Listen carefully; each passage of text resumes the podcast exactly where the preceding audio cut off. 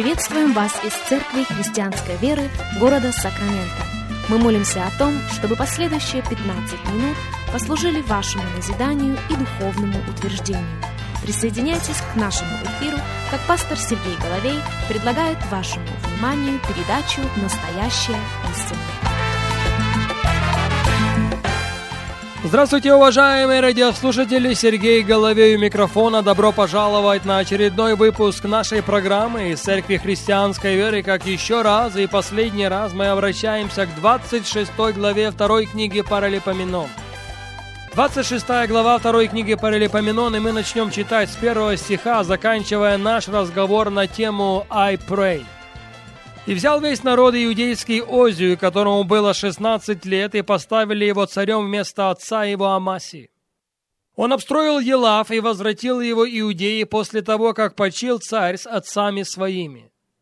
16 лет был Озия, когда воцарился, 52 года царствовал в Иерусалиме. Имя матери его Иехолия из Иерусалима. И делал он угодное в очах Господних, точно так, как делал Амасия, отец его. И вот он, ключевой стих. Вторая Паралипоменон 26.5. «И прибегал он к Богу во дни Захарии, поучавшего страху Божию. И в те дни, когда он прибегал к Господу, споспешествовал ему Бог». Заметим, священник Захария не учил молодого царя молиться. Священник Захария поучал его страху Божию. О чем свидетельствует нам это заявление? Это заявление свидетельствует о том, что Захария понимал, что если у человека будет правильное взаимоотношение с Богом, то молитва станет естественной производной этих взаимоотношений. Но мы фокусируемся на одном слове в этом стихе, на слове «прибегал». Озия прибегал к Богу. И до тех пор, пока он прибегал к Богу, Господь споспешествовал ему. В английском переводе используется слово «искал», и опять-таки до тех пор, пока он искал Бога. Господь делал его преуспевающим. Но на иврите это слово имеет три разных значения, именно на этом мы с вами фокусируемся. Во-первых, это слово можно перевести как «часто возвращаться к определенному месту» или «протоптать стезю». Это еще раз и еще раз свидетельствует нам о важности постоянства в молитве. Именно такой призыв делает апостол Павел в одном из своих посланий, Римлянам 12.12. 12. «Утешайтесь надеждою, в скорби будьте терпеливы, в молитве постоянны». Я задавал этот вопрос раньше и задам его еще раз. Есть ли у меня, есть ли у вас, есть ли у каждого из нас место, молитвенное место – Любим ли мы возвращаться в это место и протоптана ли нами туда стезя? В отношении царя Озии можно сказать и сказать определенно, вне всякого сомнения у него было место, где он с Богом встречался.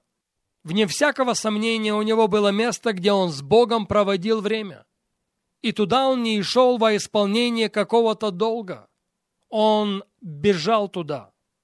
Во-вторых, это слово можно перевести как консультироваться, вопрошать или искать.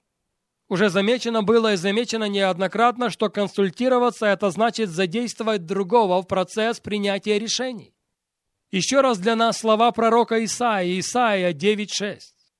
«Ибо младенец родился нам, сын дан нам, владычество на раменах его, и нарекут ему имя советник». Друзья, когда мы не считаем нужным советоваться с Ним или вопрошать Его, то количество или вероятность неправильно принятых нами решений стремительно возрастает. Вот что демонстрирует нам своей жизнью царь Давид. Последующие стихи имеют отношение к сожженному амаликитянами городу Секелагу. Первое царств, 30 глава, 6 текст. Давид сильно был смущен, так как народ хотел побить его камнями. Что делать настолько отчаянную минуту своей жизни?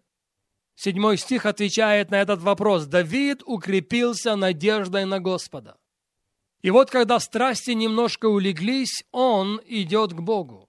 Восьмой стих. Первое царство, 30 глава, восьмой текст. «И вопросил Давид Господа». В силу этого я задаю еще один вопрос. Считаем ли мы нужным вопросить Бога? Считаем ли мы нужным посоветоваться с Ним? Псалом 84, стих 9. «Послушай, что скажет Господь Бог. Он скажет мир народу своему и избранным своим, но да не впадут они снова в безрассудство. Если мы готовы слышать, то Он скажет, и то, что Он скажет, сохранит нас от опрометчивых шагов и решений. В-третьих, это слово можно перевести как настоятельно просить или даже требовать. Можно ли что-то требовать у Бога, кто-то спросит?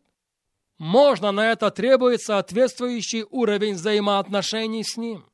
Бытие, 19 глава, 29 стих. «И было, когда Бог истреблял города окрестности сей. Вспомнил Бог об Аврааме и выслал Лота из среды истребления, когда не спровергал города, в которых жил Лот. Вспоминая об Аврааме, Бог вспоминал о своем друге. Взаимоотношения Авраама с Богом и взаимоотношения Бога с Авраамом, послушайте, обязали его, Бога, поделиться своими планами. А это, в свою очередь, дало Аврааму прочное основание для ходатайства. Кто из вас последний раз ходатайствовал перед Богом и ходатайствовал так, что Бог должен был отойти, перестав говорить? Именно об этом мы читаем в продолжении этой истории. В заключение я бы хотел обратить ваше внимание на слова Иисуса Христа в Евангелии Луки, Луки 11 глава 5 стих.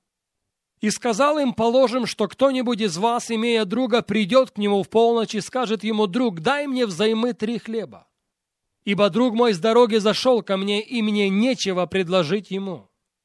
А тот изнутри скажет ему в ответ, «Не беспокой меня, двери уже заперты, и дети мои со мною на постели. Не могу встать и дать тебе». Если, говорю вам, он не встанет и не даст ему по дружбе с ним, то по неотступности его встав даст ему сколько просит.